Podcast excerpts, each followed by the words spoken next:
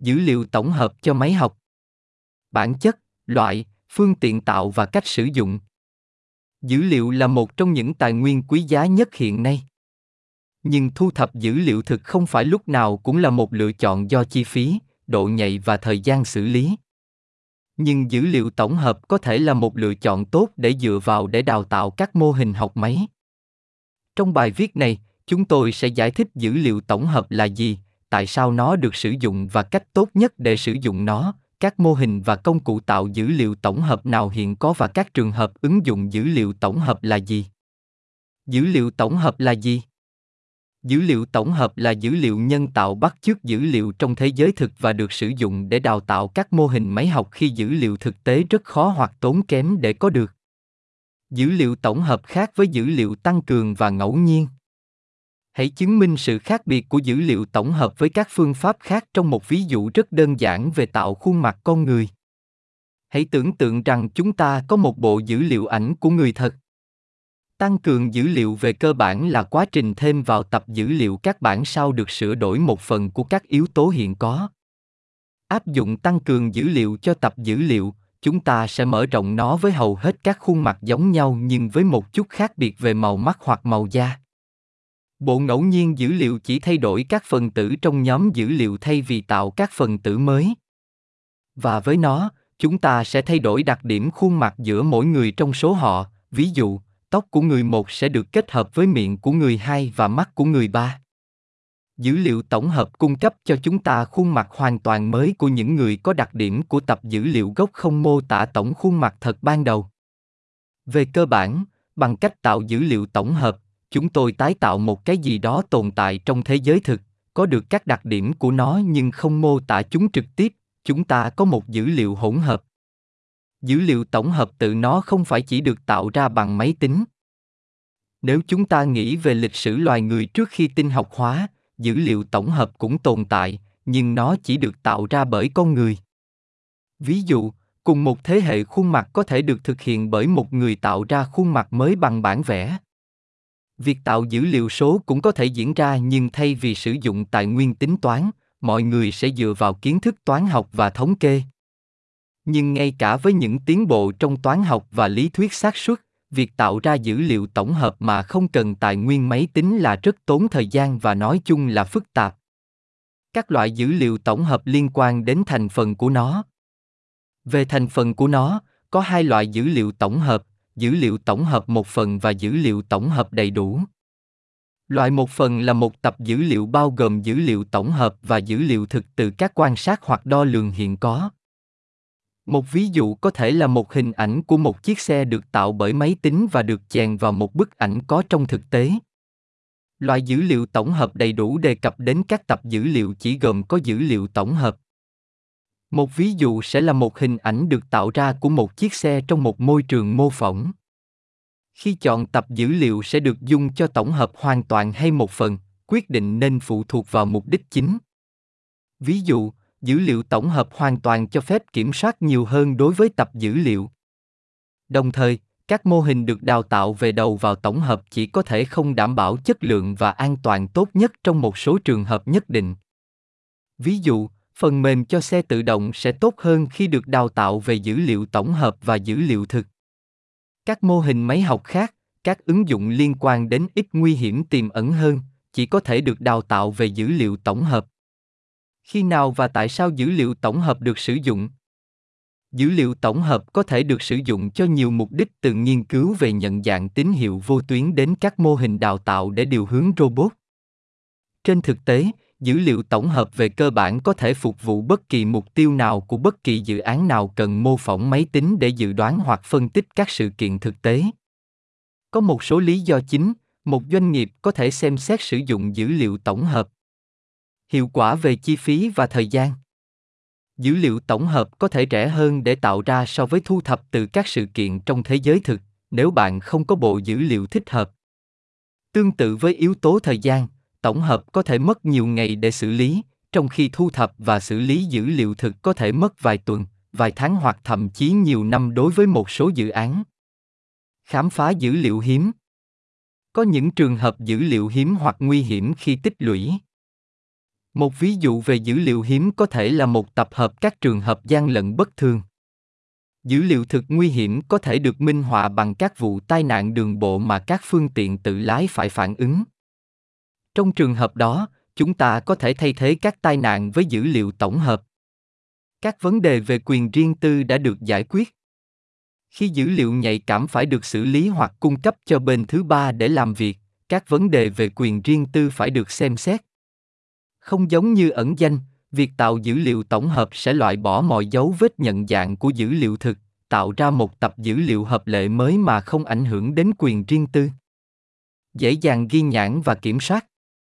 Về mặt kỹ thuật, dữ liệu tổng hợp hoàn toàn giúp ghi nhãn dễ dàng. Ví dụ, nếu hình ảnh của một công viên được tạo, thật dễ dàng để tự động gán nhãn của cây, người, động vật. Chúng ta không phải thuê người dán nhãn các đối tượng này theo cách thủ công. Dữ liệu tổng hợp đầy đủ có thể dễ dàng kiểm soát và điều chỉnh. Hai cách tạo dữ liệu tổng hợp. Về cơ bản có hai cách chính để có được dữ liệu tổng hợp.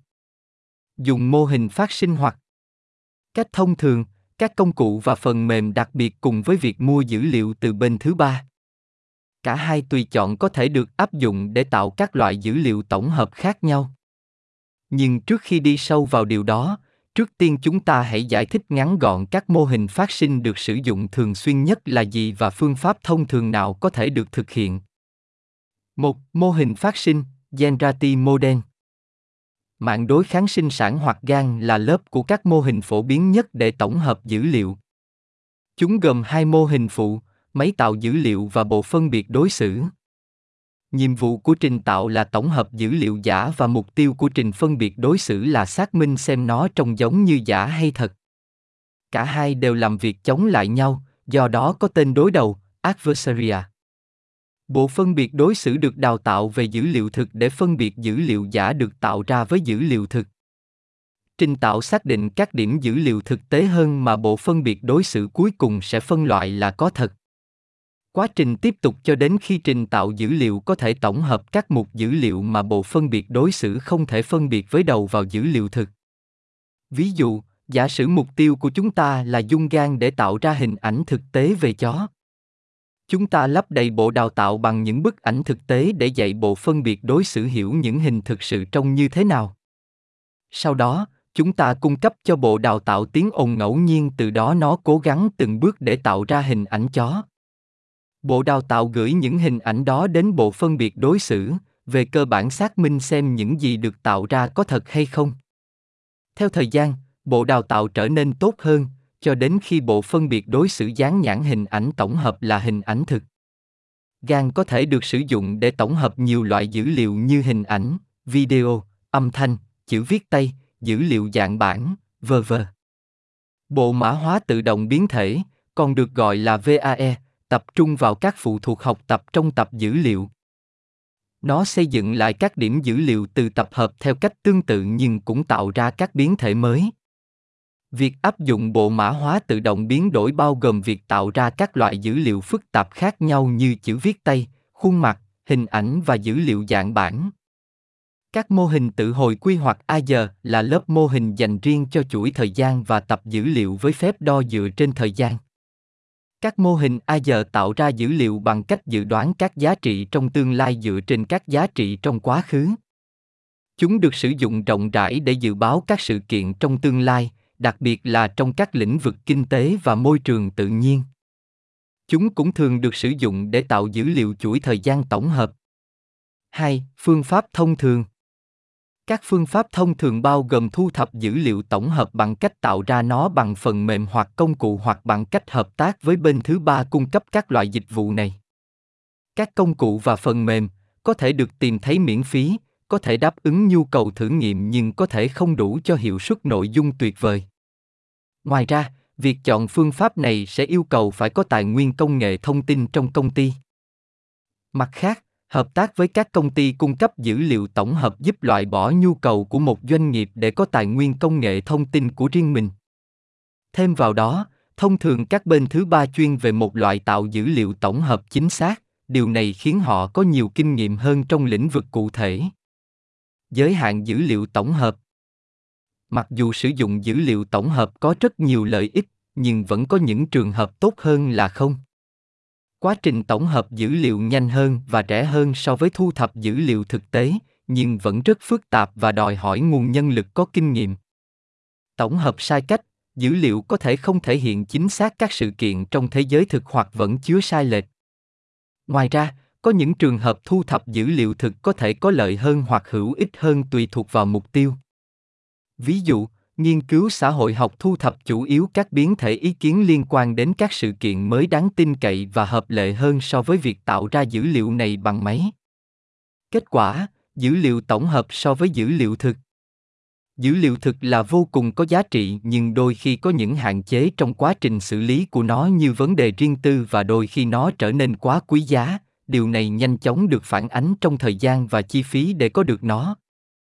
Và đây là khi dữ liệu tổng hợp có thể tiết kiệm trong ngày, được tạo ra nhanh hơn, rẻ hơn và trong một môi trường được kiểm soát hoàn toàn nếu cần. Nếu một bức tranh đáng giá một ngàn lời nói, có lẽ một bức tranh chuyển động có giá trị hơn. Vì vậy, đây là video thể hiện trải nghiệm của một cỗ máy trong thời gian so với con người cho cùng một trải nghiệm.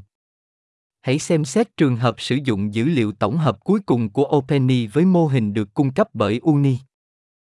Mục tiêu của quá trình tổng hợp là dạy bàn tay robot xoay khối lập phương với các chữ cái ở mỗi bên vào các vị trí cụ thể, cảm nhận về máy được ghi lại qua camera, bắt được tất cả các chuyển động của bàn tay máy. Mắt người thường có thể cảm nhận thông tin hình ảnh ở tốc độ 30 khung hình mỗi giây, có nghĩa là một năm với tốc độ khung hình này tương đương với một tỷ khung hình nhưng một máy tính không phải tuân theo cùng một mô hình chậm. Trong ví dụ đã cho, bàn tay robot được đào tạo trên 300 tỷ khung hình mô phỏng, về cơ bản tương đương với 300 năm tuổi thọ của con người.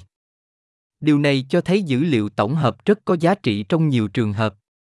Bạn vừa nghe bài dữ liệu tổng hợp cho máy học. Do Lê Quang Văn thực hiện.